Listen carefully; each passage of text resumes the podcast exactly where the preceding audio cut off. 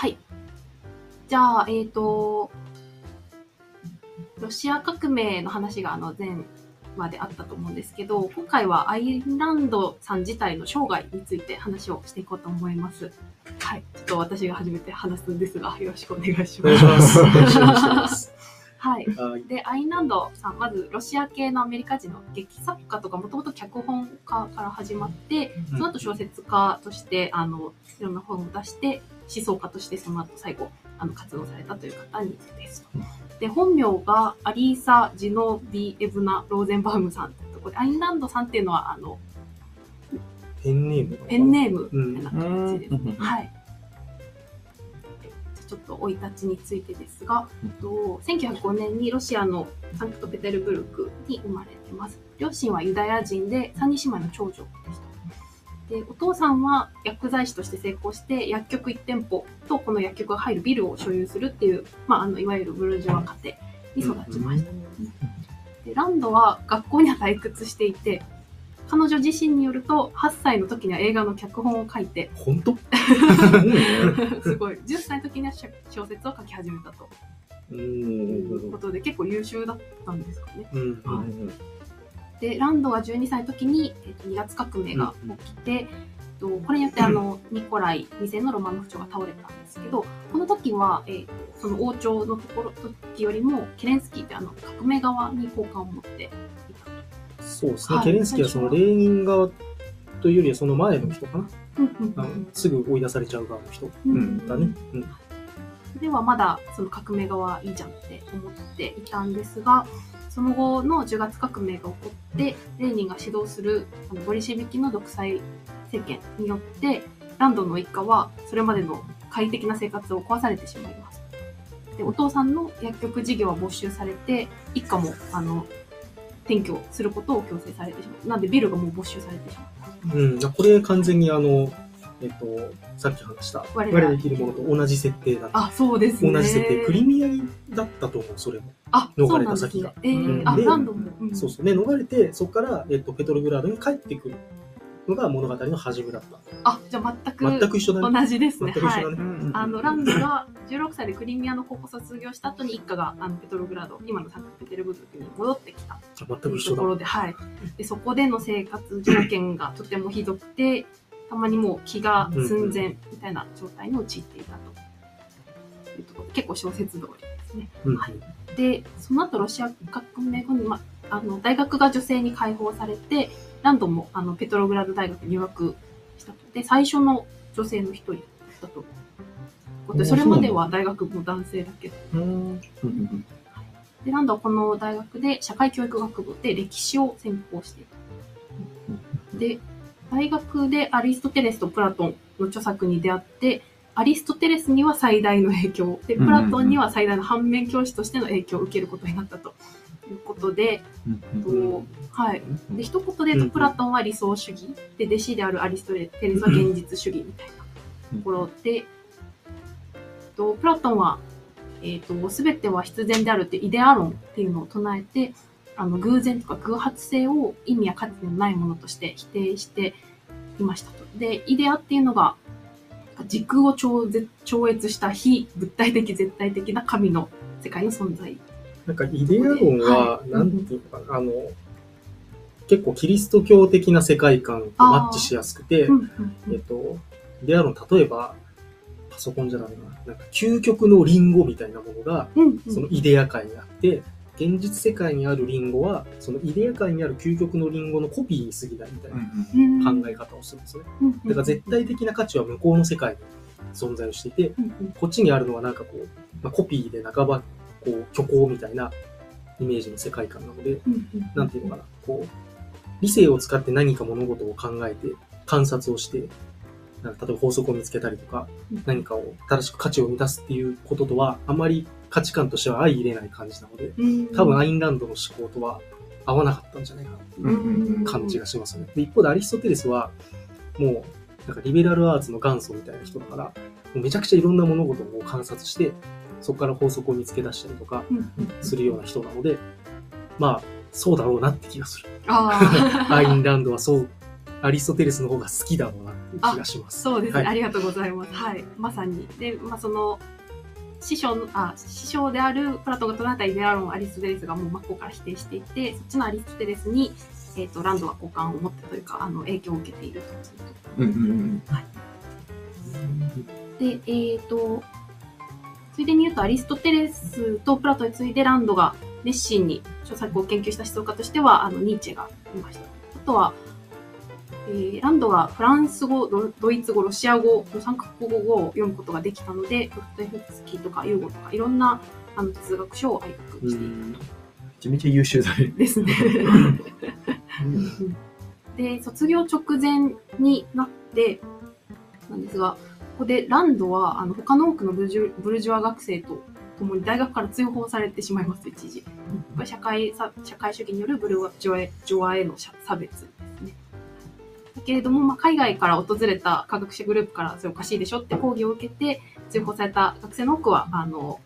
修了と卒業認可されて、ランドも1924年に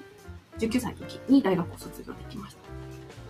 で、その後1年間、えーレディングラードの国国立映画専門学校で学んで、でこの学校の課題の一つとして、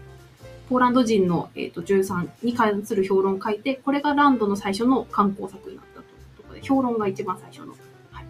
うん。出版物だったということになります。で、この子20代、20、20 19歳ぐらいの頃までに筆名としてアインランドを名乗ることを決めていたということで、名前の由来諸説あるみたいなんですけど、と本本名の姓のローゼンバウムの、えー、と短縮形、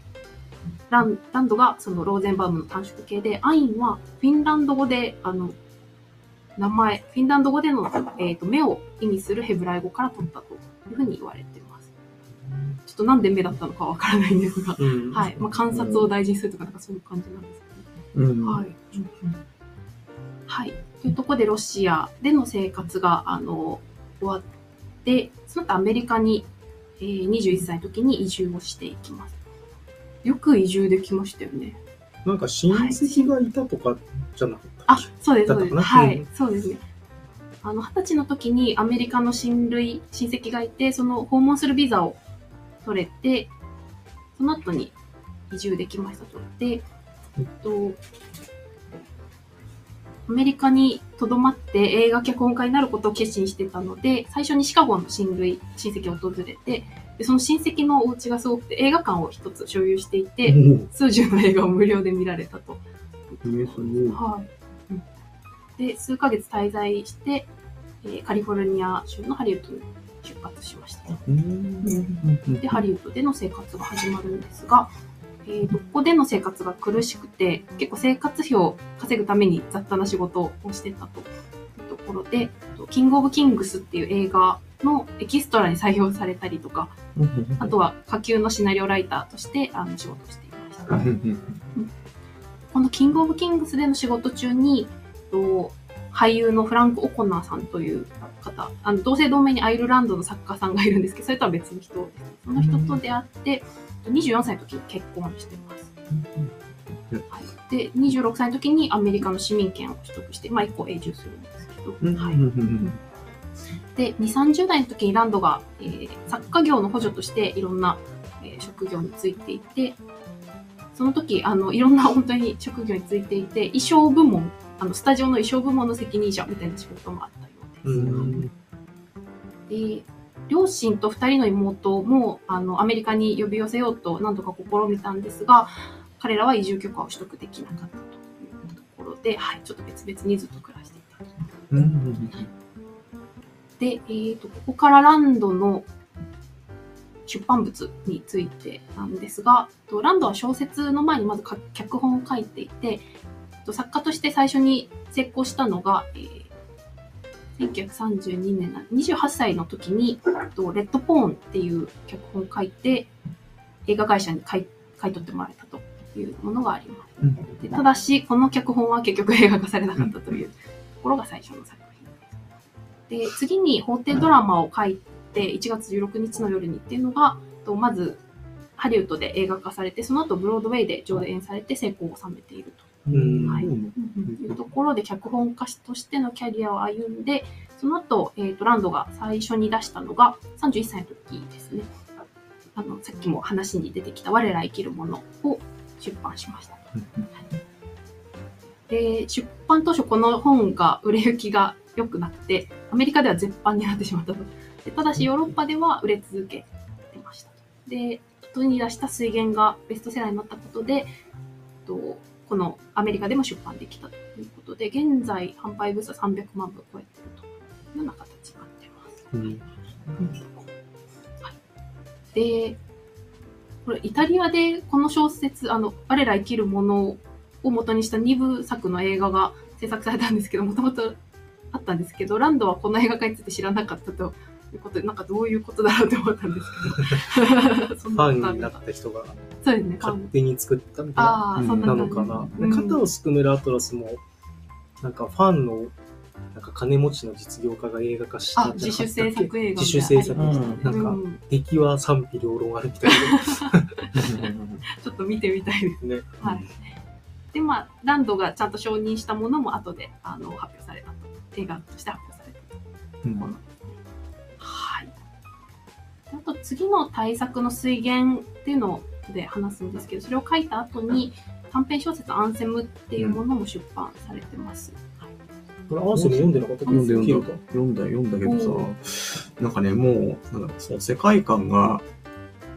なんだろうな、なんか、その、すごい表現しづらいんだけど、なんか自分の中のそのイメージっていうか、なんかその雰囲気で言うと、なんかみんなあの村上春樹のい1984ってよ読んだことある。読んだことないです。なんか1984のなんかすごい不思議な、すごい不思議な世界観なのね。で、なんか俺なんか読んでて、なんか途中なんか、なんかもうよくわかんねえな、みたいな、不思議な世界になんか飛ばされた感じだと思ってて、で、なんかそのね、アンセムもなんかすごいその不思議な、なんかね、世界観っていうか、その、まあ、えっ、と、そう多分、ピラさんからこの説明あるけど、まあ、完全にその社会主義みたいな、その全体主義っていうのが、もう、究極まで進んじゃったみたいな。その結果、その人々のそれぞれの名前がなくなって、えっ、と、例えば、なんだろうなんとか123番みたいな。囚人ナンバーみたいな。えー、で、職業とかも、やることも全部決まってる。それ通りに動かないと、なんか、お仕置き部屋みたいに連れてかれて、なんか、お仕置きされちゃう。みたいな感じで、で、なんかまあ主人公のその、第なんとかなんとか版みたいな人が、なんかある時、なんか、こう、ちょっと、外れた行動した結果、なんか、あれ？なんか面白いものあったぞみたいな。なんか、みんななんでこれ面白がらないんだろうみたいな。っていうちょっと外れた行動して、どんどん外れて最後、まあその元々あった、そのなんだ、まあ、資本主義的な世界のものを見つけて、あ、私たちはなんか名前があったんだとか、こういう技術があったんだみたいな気づいて、で、最後なんか、そう、そう、そそっちの方でなんか暮らしていきます。なんか目指し目指しみたいな話なんですけど、だからそこなんか究極にそこまでなんか推し進めると、なんかこういう感じになるのかみたいな、なんか言ったらそこになんかやる気とか、モチベーションとか、自尊心とかそういうものが皆無で、みたいな。っていうなんかね、本当になんか、なんだろう、この世界。なんかもうやるせねえな、みたいな。へっていう感じの。で、これはね、あんまり、そう、長くないので、まあ、うん、興味のある方は読んでみてもいいのかなとえー。読みたい、読みたい。ううんん。なんか説明に書いてあったのは、全体主義的な集産主義国が、えー勝利した結果、私っていう言葉さえ忘れられて、私たち、We っていう言葉に取って代わられたディストピア的な未来像が描かれていると。いうところで、はい。そうです。さっきちょっと蛭田さんが説明してくれた通りなんですけど、そういう話だと。でも最後に救いがああってよかったです。はい。そうそう、一応ね。うんよかったよ、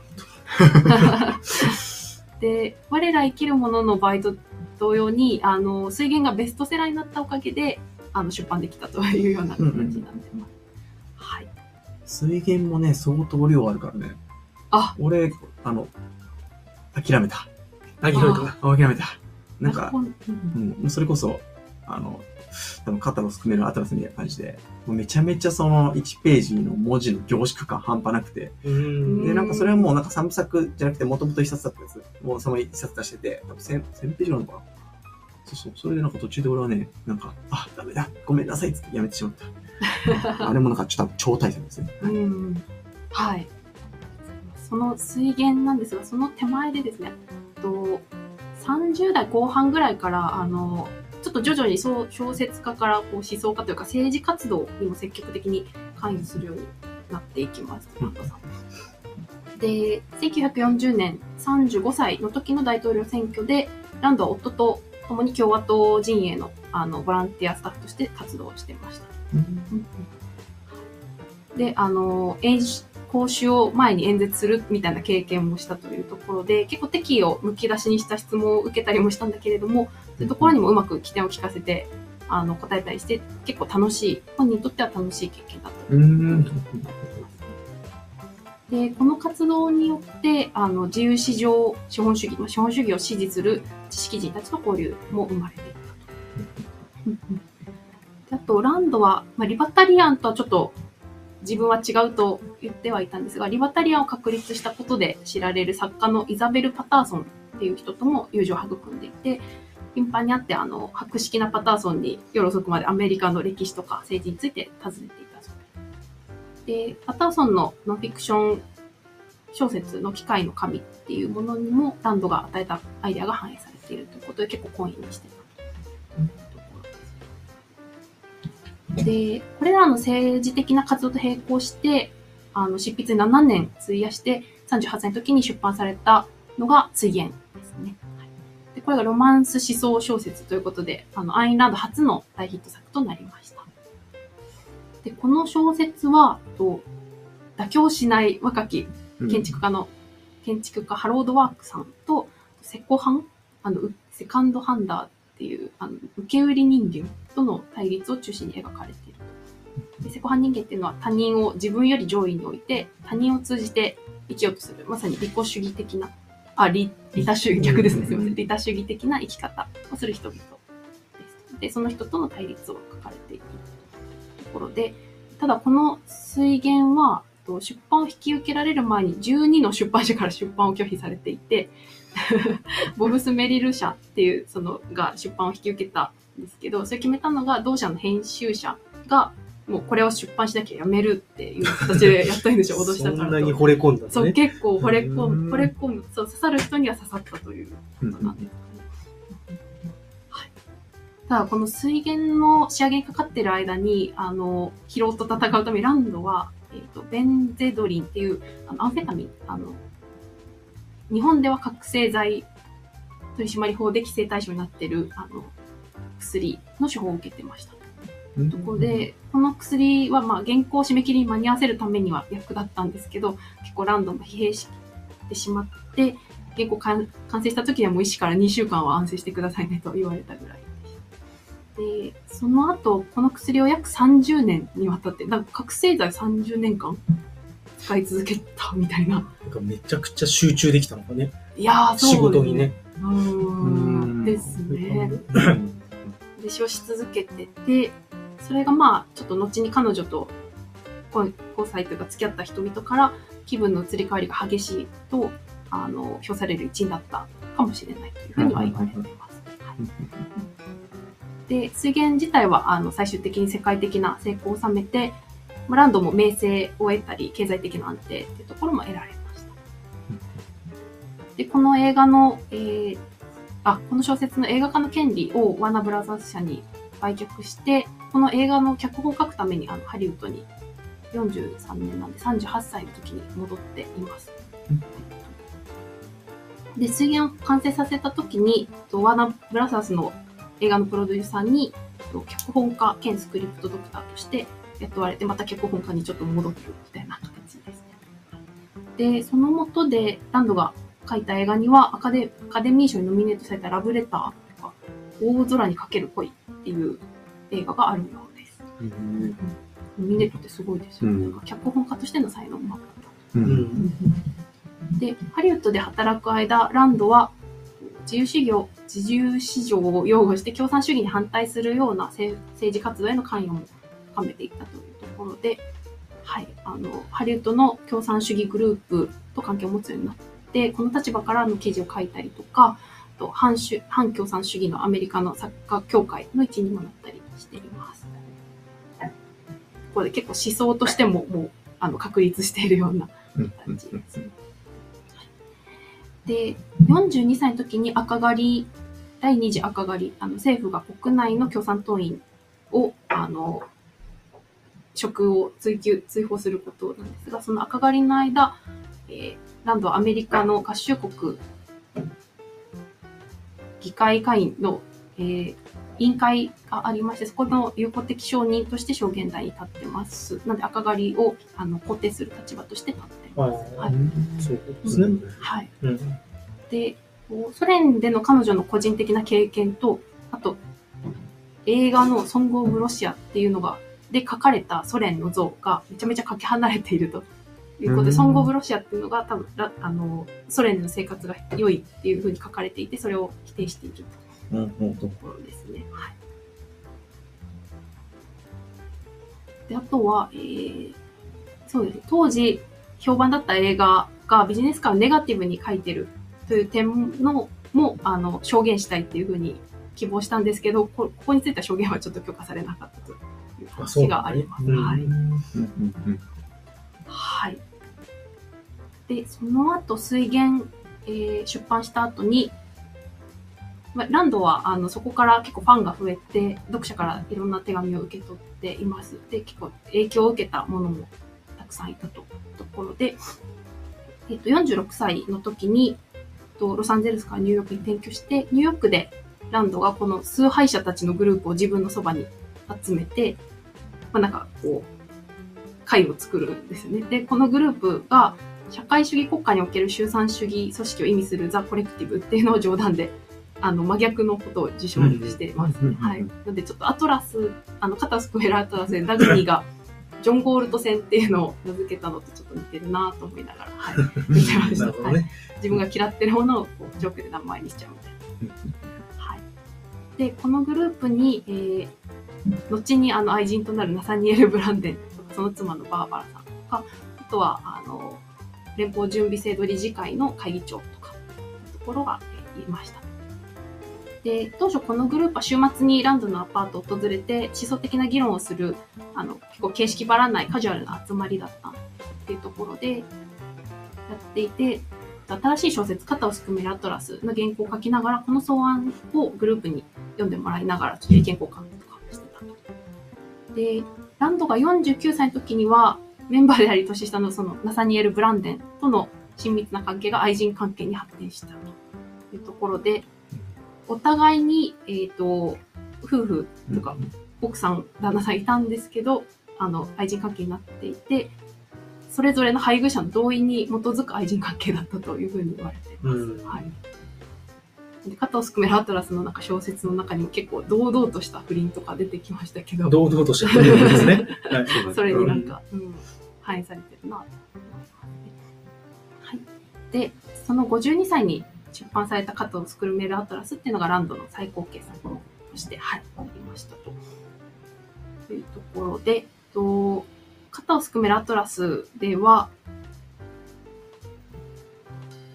えー、ランドのあのオブジェクティビズム思想、客観主義っていう思想が前面に反映されているもので、ちょっと説明すると、あのディストピア化したアメリカ合衆国、まあその共産主義とかそういうのが進んだ社会でトップレベルの創造性を持つ実業家とか科学者と、芸術家たちがストライキを決行して山岳地の奥に密かに独立した自由経済社会を立てますと。で、その小説の中で主人公のストライキの指導者であるジョン・ゴールドさんがこのストライキをと国家の富と達成に最も貢献している人々の精神を引き上げることによって世界のモーターを止めることと述べる。これ意味わかりますかね？ちょっと笑って。いや、でもよ読んだからね。はい我々は読んだから、うん。まあそうだなって思うけど、うん。まあこれだけ聞いてもよくわかんないかもね。なかなか伝えるのが難しいよね。うん。まあでもね、そうね、物語としてはもう面白いよね。ああそうですね。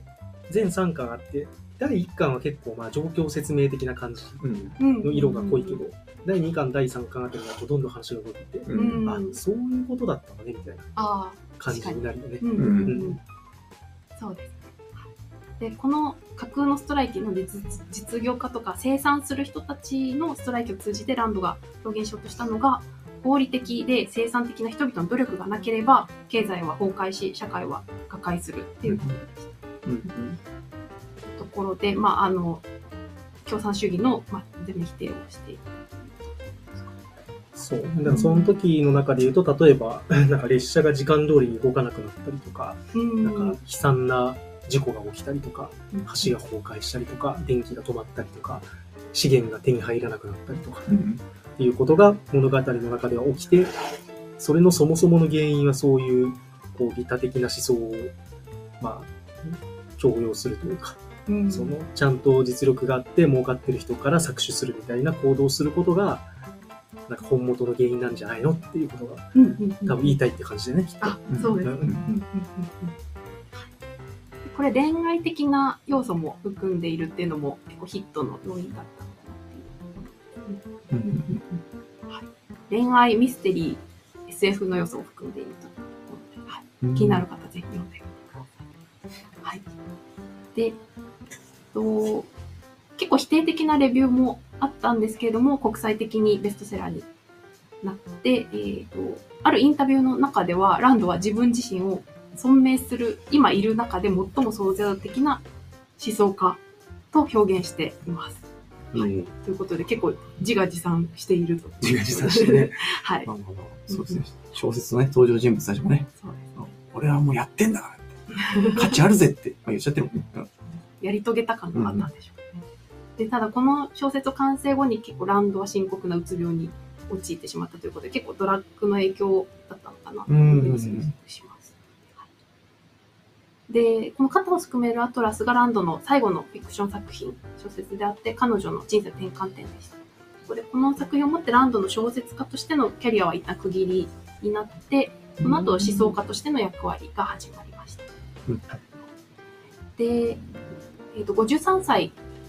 ランドが53歳の時に、あの、愛人のブランデン、ナサニエル・ブランデンは、ランドの思想の普及、客観主義の普及を目的とするナサニエル・ブランデン研究所を設立しています。で、そこのメンバーは、えっ、と、講演会で講演したり、ランドが編集すると定期的な観光誌に、えっと、論文を寄稿したりしてました。で、ただこれは、あの、後々言われてるのは文化的な知的な慣れ合いであって、まあ、ランドへのご機嫌取りだったんじゃないかみたいな批判する人もいたよううんです。で最終的にあのブランデンさん自身もあの否定否定派にランドの思想の否定派に回ってしまって、あのオブジェクティビズム運動自体がカルトもしくは宗教的であると述べる人もいた。うんうん、でランドは文学や音楽から性、ヒゲに至るまで幅広いトピックについてあの意見を表明していて、その追従者、あの信奉する人たちの中には彼女の好みを模倣したり、小説の登場人物に合う服を着たりとか、同じような家具を買ったりするっていう、結構その浸水してるような、ああ、な宗教的な感じ。ちょっとそうですね。宗教的って言い方になると、ちょっとスピリチュアル的というか、そうですねまあファンが進みまくっている。うん、そうですね。はい。っていうと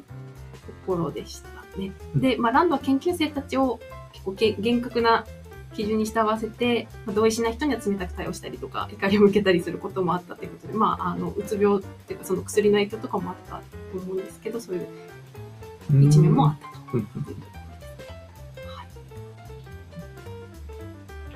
はい、じゃあ、えっ、と、肩をすくめるアトラスを書いた後の、もう余生というか50代以降の話をお掘りしていこうと思うんですけども、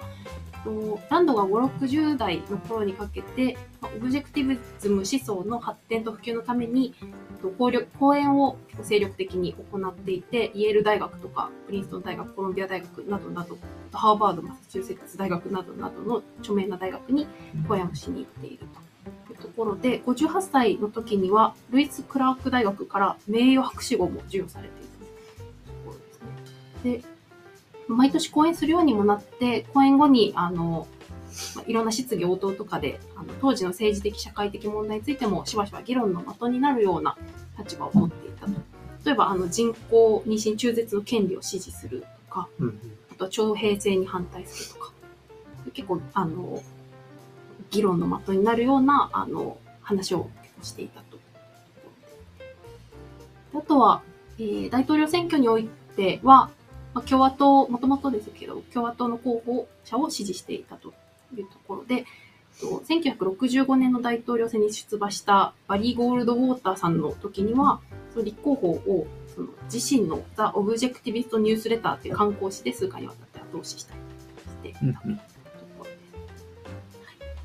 です。で、59歳の時にあの愛人だったあのナサニエル・ブランデンさんいたと思うんですけど、あの若い、不倫をしてた人。不倫をして不る倫不倫。公認不倫をして公認不倫をしてた人は、が、あの、若い女優のパトリシア・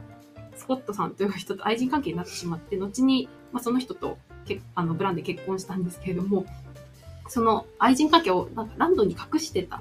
ていうところがあって、で、63歳の時にランドがこの愛人関係を知った時に、まあ、あの、ブランデンとの愛人関係はすでに終わってたんですけど、まあ、絶縁したと。ランドとブランデン、ナサニエル・ブランデンを絶縁して、で、これによって、あの、ナサニエル・ブランデン研究所、あの、さっきの、まあ、ちょっと宗教的なうん。ところもあった研究所は終わりを迎えてしまいました。というところで、ブランデンは、あの、後にあるインタビューで、アインランドの神秘性を永続化したこと、まあ、つまり、あの、理論的ではない部分があったよねとか、あと、オブジェクティビズム運動に浸透したあの恐ろしい知的抑圧の雰囲気に寄与したことを、えー、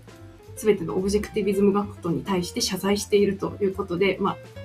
そのオブジェクティビズム運動をもう真っ向から否定しているって、これまでと真逆の立場で、ともう主張するようになってしまったというような形、決別をしてしまい、はい。その後、数年間でランド他の複数の盟友ともこういう交際を絶ってしまった。うん、あの、セルフィッシュネスっていう本、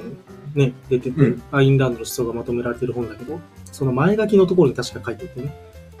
この本の内容はナサニエル・ブランデンとはもう一切関係ありませんみたいなことがえ、書いてありましたっけ？書いてある。前書きのね、うん一番最後になんかこう、何年何月追記みたいな感じで、へー確か書いてあっあ、そうわざわざ。た。わざわざ。うわーそれぐらいじゃあ、ランドにとっても、もう結構許されざるよううな、ん、なんでしょうねっ。ていうことなんですね。誠実だ。うん。はい。で、69歳の時なんですけど、まあ、ランド数十年にわたるヘビースモーカーだったっていうことで、まあ、肺がんになってしまって、その手術を受けた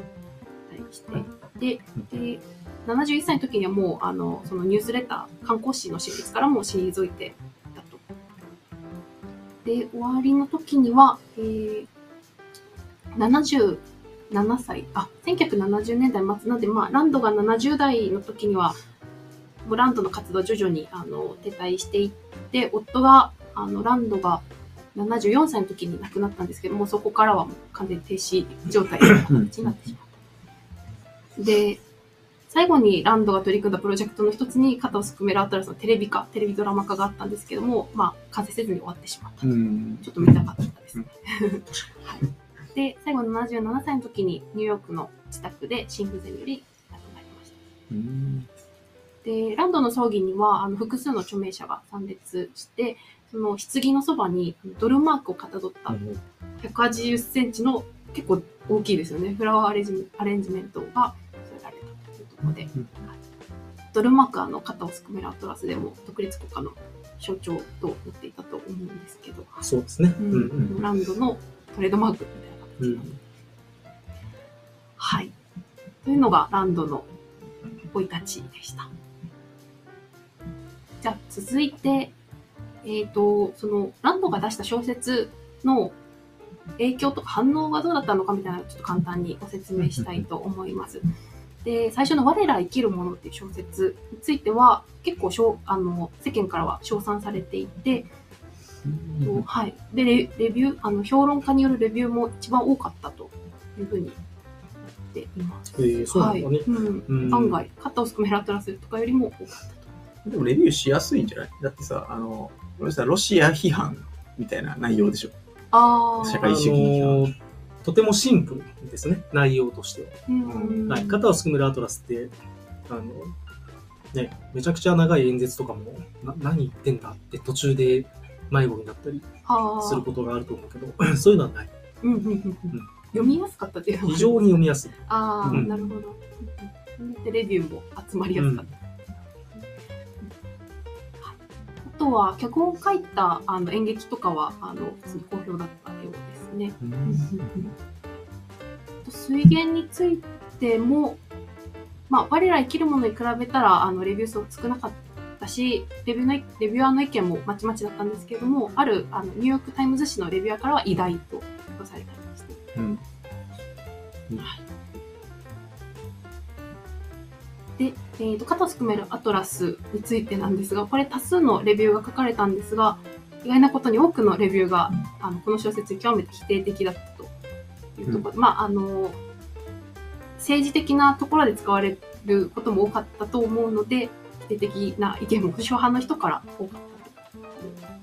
ところになります。で、そうですね、書書評家、あの、評論家によると、まあ、肩すくめハトラスを忌むべきはったりと評して悪夢と評したりする人たちもいたということでした。無慈悲な弱い者いじめと上長者を示していると述べたりされたようです。肩をすくめるアトラスはあれですよね。このレビューをする人がどういう政治的な立場にいるのかとか、うんうんそのどういう思想を持っているのかということによって、うんこのレビューの内容もすごく幅が触れるんじゃないか。気がしますよ。あ、そうですね。そうだから読み方によっては、こう、究極的な実力主義みたいな感じじゃないですか。うんうんうんうん。あの、実業、儲かってる実業家がたかられることに対してものすごく批判的うん。なストーリーだから、その、そっち側の立場からすると比較的支持しやすいと思うけど、逆にまあ社会的弱者に属するような人たちにとっては、この世界観ってちょっと、まあわかるけど100%同意はできないよなっていううーん。風になると思うので、うん。まあその立場によりますよね。あ政治のねねどこまでその公公的な福祉っていうのを政府がやるべきだって考えるのかっていう、その、その人が思ってる度合いによって、うんこの小説に対して、まあ、どっちかっていう意見は、だいぶ割れると思うけど、そうですね。捉え方だいぶ違います。でもそういう意見が出るための題材としてはとてもいいんじゃないかなと思うね。うーん。そうです意見が割れるということ議論が巻き起こる。うんまあ、喋るとりなんか結局、そうだ、結構耳の痛い話多いじゃない。そうだね、耳の痛い話言ったらその責うん。任をちゃんと取り取りなさいとか、うん。あとまあ言ったら自分のできる範囲で努力しなさいとか、で、そのまあ努力とか全部含めた上で現実を直視しなさいとかって、まあ耳の痛い話。で耳の痛い話ってまあ、あの、良薬は口逃がしみたいな感じで、まあいいんだけども、やっぱそれ受けるの大変みたいなところあるから、まあその我ら生きるものとかは、どっちかその、まあロシアってやっぱもうそもそもなんかね、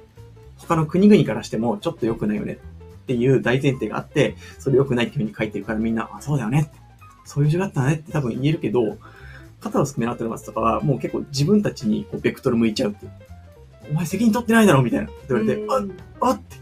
なっちゃう部分もあるから、まあ、そういう意味でなんかちょっとレビューが割れるっていう一つの要因かなっていうのをこれちょっと気がしてる。うんうんうん耳が痛いってそういう。耳が痛い。本当にね。気持ちはわかるうんはい。で、パブリックレビューはそうだったんですけど、まあ、大衆からは結構受けが良くて、うんあの、人生で最も影響を受けた本っていうのを1991年に調査されたんですけど、この調査で肩をすくめるアトラスは聖書に次ぎ2番目に多くの票を集めたということで、あのん、本の帯にも聖書の次に読まれた本みたいな書かれてましたけど、この調査結果。うんうんうん。あとは1998年にアメリカの一般読者が選んだ20世紀の小説ベスト100っていうのでも、肩をすくめるアトラスが第1位、で、水源が第2位、で、また10位以内に4つの作品がランクインしたということで、はい。作品。これなんか、ある、ある、あるのか？あ、あえーと。アンセムと我ら生きるものだった。ああ、うんほんほということで、販売総部数2013年時点で2900万部を超えていて、て。うんそうです。で、このうちの10%アインランド協会による学校への寄贈用でもあるということで、普及活動にちょっと10%ぐらいですね。はい。で、一番影響大きいのはアメリカなんですけども、インドなどでもあのベストセラーとして、えー、そうなのはい、なってるようです。はい。えー、インドなんだ。ドうん。まあでもなんかどうですかね、あの、なんかむ、なんなんですかね、あの、もともとその、お金があった家に生まれて、そのままお金持ちになるっていううん。パターンではなくて、うん例えば移民をしてきて自分で起業をして成功するみたいなうん。人たちにとっては、肩をすくめるアトラスのストーリーって、めちゃくちゃ希望があるというか、うんまさにこうアメリカンドリームのイメージうんうんうんなんだよね。ううんん。うん、だからインドも、もしかすると、まあ、カースト制度あるけど、それと離れてる、なんか IT の業界とかでは、まあ頑張れば自分の頑張りの報いがちゃんともらえるみたいなうんうんうん。意味で受けてるのかな。あーちょっとわかんないですねことで、ランドの作品を称賛する人が、まあ、作家、アーティスト、経営者などなど各界にいて、特にビジネスを結構肯定的に書かれているので、経営者とか起業家にもあの作品の普及に努めている人が多いというところでした。うんはい。で、あと、ランド自身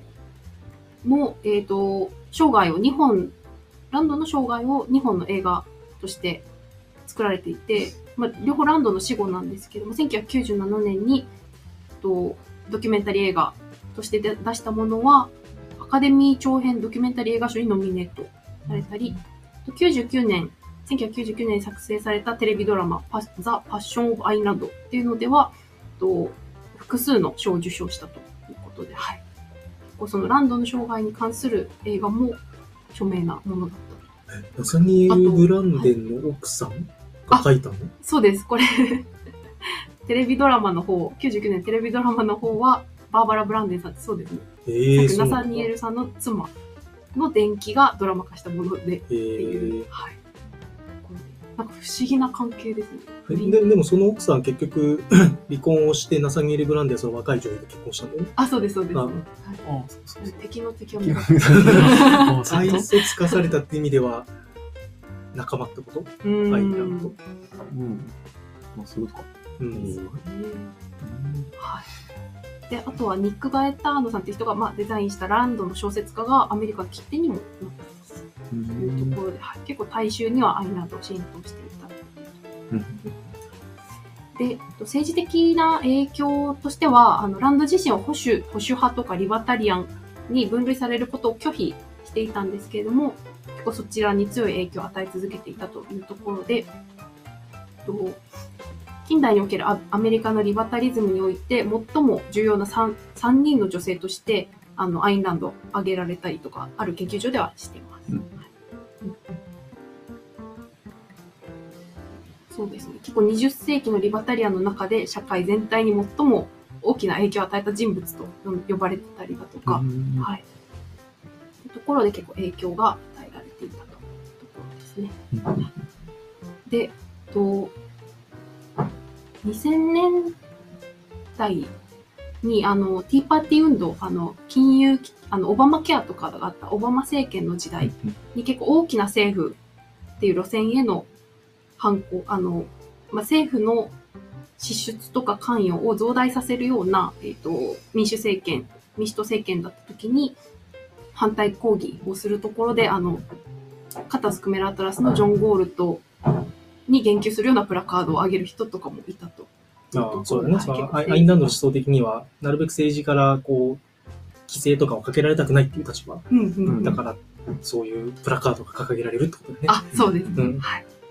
で逆に、ランドの思想に対する批判も、この政治的なところであの高まっていたというところで、とある雑誌だと、まあ、伝統的なヒエラルキーを逆さにして、富や才能、権力を握る人々を非抑圧者、抑圧される側に変えてみせるっていうのはランドの特殊な才能だったとか、そういう批判的な意見もうんうん。みたいなですね。はい。で、あと、アカデミズム、あの、まあ、学術的なところでどうだったかっていうと、作品は、そのアカデミズム世界の研究者からほとんど注目されなかったというところで、結構あの、否定的な意見もあったというところですね。あの、えーと、リバタリアンの哲学研究者も、あの、そのランドの主張、客観主義に不備があって、デイビッド・ヒュームが提起した問題が解決されていないだとか、そういう結構反証みたいなのが多くたというところでした。で、ランドが死んだ後に、えーその作品への関心は徐々に高まってはいったものの、現在ランドとかオブジェクティビズムを哲学上の専門研究分野に含める大学はほとんど存在しないというところで、あんまり、そうですね学術的には影響を与えられてなかったというところになります。はい。で、最後、あの、どういう教会が立ち上がったかっていうところだけ紹介すると、今2つあ、えっと、1つが1985年に、ランドの思想とか作品の伝播を目的として、アインランド協会っていうのが設立されて、1990年に、えっとオブジェクティビズム研究所っていうのが設立されてます。っていう2つが残ってて、ナソニエル・ブランデン研究所もなんか、あ、残っ、ネット検索すると残ってるっぽかったですけど、うんはい、ちょっとなんか、うん、やめてしまったっていう話もあったので、今2つそういうのが残ってるというところですね。はいなので、ちょっとロシアの影響を多く受けて、まあ今、その思想を前面に出して、まあ、大衆としては結構広く浸透して、政治的にも広く浸透していたけれども、まあ、学術的なところは特に今、はうん議論の的にはなってないっていうような、はい、状況ですと。はい。っていうところで、まあ、ちょっと長くなったんですけど、次回は、そのアインランドの思想っていうところに入って、ついに入っていきたいと思います。よろしくお願いします。はい。はい。はい。いや、なんかちょっとね、あ、ごめん、締めの感じだったけど。もう、はい。で、なんかやっぱり思想家じゃないですか。うんアインランドも。で、前の啓蒙思想家の時にルソーをやったじゃん。うん。で、いや、ちょっと思ったのが、ルソーは、やっぱりこう、当時の権力者とかを否定するような思想とかをバンバン出してて、まあその領域とかに住んでたから、うん。すごくこう追われたりとかして、もう逃亡生活ずっとしてたじゃん、途中うん。から。あーでアインランドの話は、確かに思想に対しての賛否両論はあるけど、二十歳ぐらいの時にこうロシアからアメリカに逃げたから、あ、あの、なんていうの命の危険はなかったんだろうなっていうのをね、うん。うん。聞いてて思いましたね。うん。うんだから自分の思想もまあ割と好きにまあ書けるし、それに対しての賛否両論はアメリカ国内からもあるけど、まあ命を狙われるほどではないといううん感じ。だから、本当二十歳の時抜けててよかったよ。確かに。だってねね普通に殺されてたことも十分あり得るんで。てか、その思想をロシアの中でうん発表することのリスクって、自殺今のロシアでも多分そうだと思うけどうんさ、超リスキーだよね。で、実際あれでしょ、両親と妹二人をアメリカに連れてこようとしたけど、許可が出なかったみたいなうんうん話だし、そうですねなんか。その辺もさ、タイミングだったと思うんだよね。うん。たたまたま OK 出るタイミングで出れたからうんよかったけど、うんもし出れてなかったら、まあそんなことは書けなかったと思うし、まあうん書いたとしても、ね、そういう作品が世に出る確率は低かったかもしれない。うんその前に捕まったりして、確かにうん我々読んでなかった。我々読んでななかったでしょうね。アインランド哲学っていうのもなかったかもしれない。うんそう。出てなかった。みたいなことちょっと思い思いました。あはいあ、ありがとうございます。